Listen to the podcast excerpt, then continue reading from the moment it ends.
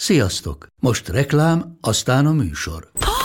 Hú, de szép szőnyeg. Új. Igen, tegnap vettem a Diégóban. Ó, és ez a függöny, de szép. Diégó! És hamarosan lesz új laminált padló a hálóban. Rátszakott a bank. Csak regisztráltam Diégó digitális klubkártyát vásárlás előtt. Csináljunk neked is egyet? Csak egy perc és kész. Regisztrálj te is áruházainkban, vagy a diego.hu oldalon, és azonnal megkapod digitális klubkártyádat, melyel akár 30% kedvezménnyel vásárolhatsz padlóburkolati és lakástextil termékeket. Diego.hu Már meg is kaptam e-mailben. Ez reklám volt, jó volt.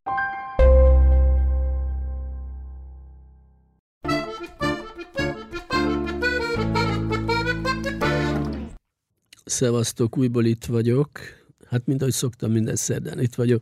Próbálok javítani a hangomon szebb, vagy pedig így dörmögjek, vagy mit csináljak vele. Ezt már múltkor is felvetettem, vagy legyek olyan, mint a Charlie. Jég dupla viszkivel. Jó, hát akkor áttérek a lényegre, hogy hát most megint egy gyermekkoromat kell felidézni, amikor is az apám, aki nagyon szeretett kirándulni, és nem csak kirándulni szeretett, hanem, hanem az éttermeket is szerette. Nincs kizárva, hogy én tőle örököltem ezt a szenvedét, hogy nekem, mint ahogy már egyszer nem tudom, meséltem, ugye, hogy már így, amikor már felértem a kilincset, akkor próbáltam, vagyis hát be is mentem étterembe, és még ki is szolgáltak, pedig szerintem nem voltam több 14-nél, de lehet, hogy kevesebb. Na a lényeg, hogy de hát apámmal jártunk sokat, és ő pedig, tehát ugye étterem kirándulás is volt még egy, amit azért ő is nagyon kedvelt, azok pedig a nők. Hát, hogy, mert ugye nem titok, hát ugye többször volt nős, hát én valamelyik talán ha jól emlékszem, a második házasságából származom, és akkor még azután is volt felesége, úgyhogy én így a köztes részem vagyok. Na mindegy, hát ezek ilyen privát dolgok, de annyiból hozzá tartozik, hogy, hogy ugye ezek a szenvedélyek, ezek valahogy áthagyományozódtak rám is, és, és amikor egy ilyen kirándulás alkalmával történt az, hogy, hogy valahol a hát akkor még úttörővasútnak hívják, ma pedig ilyen, hogy mondjam, ilyen finom eufemizmusra gyermekvasútnak hívják. De hát ez ugyanaz, amik akkor volt, ez a piros nyakendős, és ott van a szép juhászné megálló, és ott volt egy büfé, és akkor ott egyszer csak így megállt. Hát egyrészt ugye ő is nagyon járatos volt ugye a történelemben, másrészt ugye hát bohé, bohém alkat, aki, most megmondom nektek, 907-ben született, tehát ugye a 30-as években Párizsban és Berlinben élt, és az azt jelenti, hogy hát voltak kalandjai, nem, és nem sokat tudok ezekből sajnos, mert most azokból itt mesélhetnék elég sokat, de el tudom képzelni, hogy ez a két város, ugye a ugye a 20-as évek vége, a 30-as évek elején, hogy mit nyújtott, és egyáltalán milyen kalandokba lehetett ott, hogy is mondjam, csak belekerülni, és ő azt hiszem nem volt az a típus, aki ezeket elkerülte volna. Mindazonáltal mindig azt mondta, hogy ő egyetemre járt Párizsban is, meg Berlinben is, hát persze, hát mindig mondta, bologattam, bologattam, és nem is vontam kétségbe, de biztos oda járt, de, de hát attól még, vagy sőt, Na minden esetre ugye ezek a, hogy is mondjam, ez az egész bohém mentalitásra szerintem az is valamilyen módon még talán egy bizonyos értelemben rám is így rám ragadt. És akkor mutogatta nekem, és hogy mesélt a szép juhásznéról, hogy ott mi volt, és ugye abban az a poén, hogy, hát, hogy ő még, mert ugye ez valamikor 35 vagy 36-ban zárt be, bontották le, és hogy ő még előtte, tehát valamikor a 20-as évek, nem tudom, környékén, pontos időpontot nem tudom, járt ott, és tehát úgy személyes emléke volt erről, és akkor egyszer csak így vette a, mert egyébként nem volt egy olyan szószátjárpali, mint én, de akkor nem tudom, valahogy ott vette a fáradtságot, én voltam nem tudom hány éves, tizen, és, és akkor el, mesélte erről, hogy az ott mi volt, hogy volt, és ő egyébként ilyen iszonyatosan erős hús, hogy mondjam, húsleveses volt, és azt szerette, hogyha a húslevesben benne van a, főleg, hogyha baromfiról volt szó, ott benne volt a csirkének a feje, benne volt a lába, jó sok legyen mindezekből benne, mert hogy ezeket imádta cuppogtatni, szopogtatni.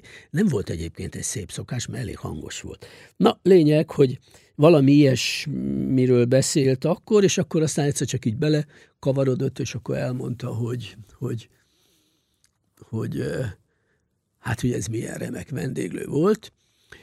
Már nem csak azért, hogy így kulináris értelemben, de hát ott tényleg ott megfordult az egész város, és, és hogy már Mátyás király is járt oda, hát én ez egy kicsit így elcsodálkoztam, hogy Mátyás király járt a vendéglőbe, de mindegy, meghallgattam ezt a történetet, hát ez egy ilyen, egyébként maga az étterem is annak idején, ugye ez a saját ilyen, hogy mondjam, anekdóta kincsükből az egyik, hogy Mátyás király áruhában, vagyis hát vadászruhában járkált ott a környéken, amikor a juhásznak a felesége, az volt a szép juhásznő, valahogy egyszer csak összefutottak, és hát bizony ez a Mátyás király jó, jó kiállású legény volt, azon kívül nem vetette meg a női nemet sem, ráadásul hát király volt, most hiába volt áruhában, úgy gondolta, hogy neki minden szabad, és hát egymásba is gabajodtak ezzel a hölgyeménnyel, aki a juhásznak volt a felesége, szegény juhász, de hát gondolom nem tudott róla, és, és aztán így vissza-vissza járogatott, és végül ugye a Mátyás király felesége Beatrix volt az, aki ezt valamilyen módon megneszelte, hogy ez van, és hát megbocsátott a férjének, hát el tudom képzelni, nem, hát nem bocsát meg neki, mi a királynak. A muszáj megbocsátani a királynak, és, és akkor így, hát e, erről kapta a, a, a nevét ez az étterem, hát én, hát én gyerekként nekem is isteni dolog volt ezt olvasni, rengeteg, amúgy is olvastam a meséket, faltam, nem tudom, menekültem a mese világába, hát szürke idők voltak akkoriban, úgyhogy mondjuk az nem volt egy csoda, és hát ez is egy ilyen mese volt, a, a, a, abba a kategóriába tartozott.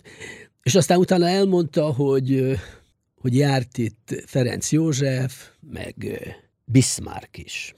Hát ezen egy kicsit így el, hogy mondjam, elgondolkodtam, hogy, és amikor így említette Bismarckot, akkor, akkor egyszer csak ilyen nagyon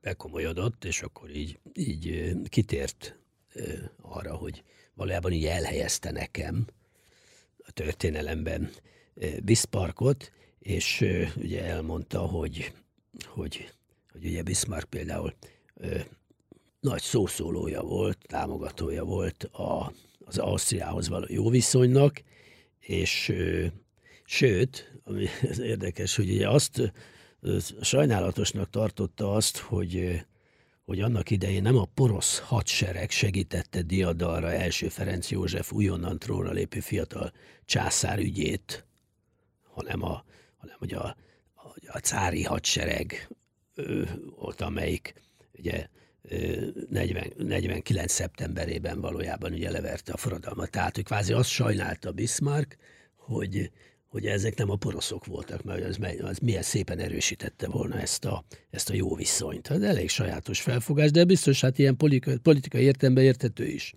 És egyébként egy, és ez később bebizonyosodott, ugye, hogy egy ilyen nagyon praktikus, valójában csak a hatalmi célok iránt fogékony elme volt Bismarck, tehát semmiféle ilyen más érzem nem mozgatta meg, és hogy szerinte ugye a legfontosabb, hogy a nép az legyen hű a királyhoz, legyen vallásos, és kapjon katonai kiképzést, ugye a fegyelem, hát annál, annál nincs fontosabb, és ugye akkor ez, ez lehet az alapja a porosz dinasztiának.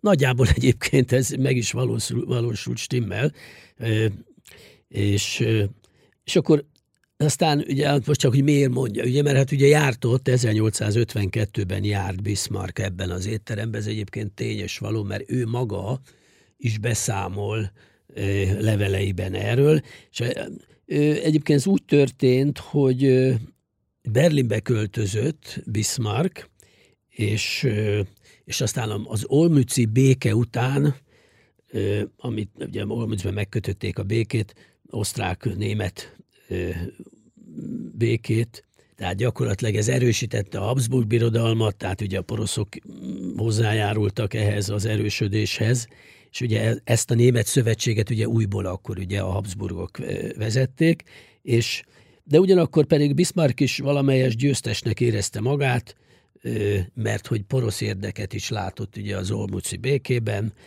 stb. Hát most nem megyek bele tényleg ennek az összes részletébe. Lényeg, hogy, hogy ebből az alkalomból, tehát amikor őt egyébként ugye előrébb is lépett a saját, hogy mondjam, tehát 36 évesen ugye ezt megkapta az egyik legfontosabb porosz diplomáciai posztot, és az első diplomáciai útja vezetett 1952 nyarán Ferenc Józsefhez.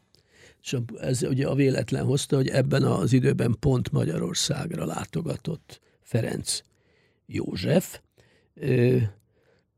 akkor, és, és hát ő Budán találkoztak természetesen, és itt ugye azt javasolták a, a császárnak, hogy, hogy ezt a találkozót hogy mégiscsak legyenek valami kulináris vonatkozása is, hiszen Magyarországon voltánk, a szép juhászni vendéglőben ejtsék meg, ahol hát az bizony nem maradt fent, tehát azt még apám se tudta, pedig aztán igazán nagy tudású filosz volt, de nem tudta megmondani, hogy mit ettek ezek ketten, ugye? Hát pedig nagyon kíváncsi lennék rá, de annyiból igaz tényleg, hogy aztán ugye a felesége, Bismarck a feleségéhez írott leveleiben egyébként említi de ő sem tesz említést a menüről, pedig az asszonynak megírhatta volna. Aztán ugye így, így ír róla egyébként a Pesti Naplónál, csak azt, ezt a tudósítását a Pesti Naplónak felolvasom, mert aztán ugye ezt megtaláltam, mostanában, mert ugye felem, felelevenítettem ezt a kis epizódot ugye az én kedves apámmal, és akkor gondoltam, hogy utána nézek, de hát ugye milyen, valójában kiábrándító egyben, meg persze nagyon felemelő is, hogy, hogy ezeket a dolgokat meg lehet mind találni, olyan, hogy ilyen hatalmas gigakönyvtárba bóklásznék állandóan, és hogyha jól kattintgatok, akkor akkor valahol ezeket rátalálok erre. Tehát mindegy a Pesti Napló ugye azt írja erről, hogy ő császári fensége Hildegárd főhercegnő által a szép juhásznéhoz címzett pompás budai hegyrészen uzsonna rendeztetett, na, most hát tudjuk, hogy uzsonna, mely alkalmat a budai magisztrátus arra használta, hogy e helyen ugyanakkor népünnepet rendezzen, melyen a porosz királyi követ, gróf Bismarck is vala. Budapest népessége minden rétegeiből nagy számú tömeg jelent meg, azáltal alkalmat nyerendik ő felségét, legkegyelmesebb urunkat láthatni. Ki érkezése és távozásakor mindenfelől sokáig tartó élénk üdvrivalgással, mély tisztelettel üdvözöltetett. A népünnep alatt, melyhez a közel helységek lakosai ünnepi köntösben gyűltek össze, tánc, zene, gimnasztikai gyakorlatok, stb.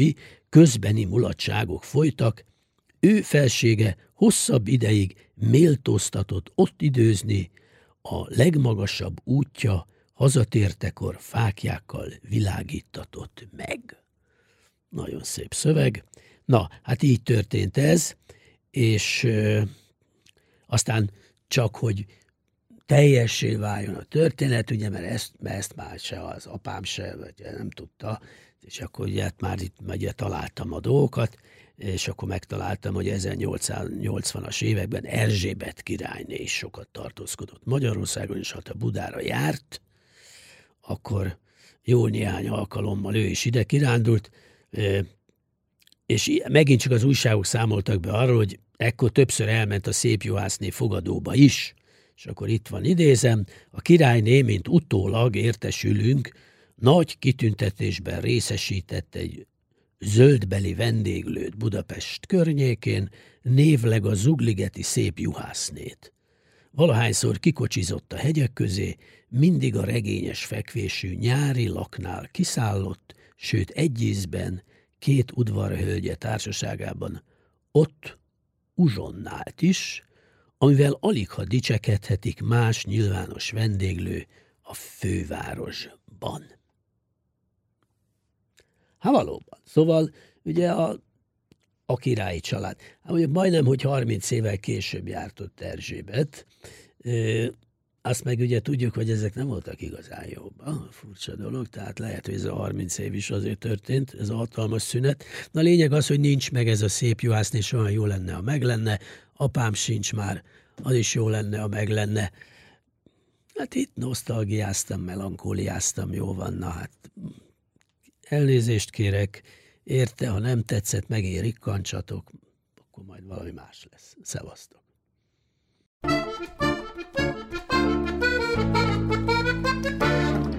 A műsor a Béton partnere.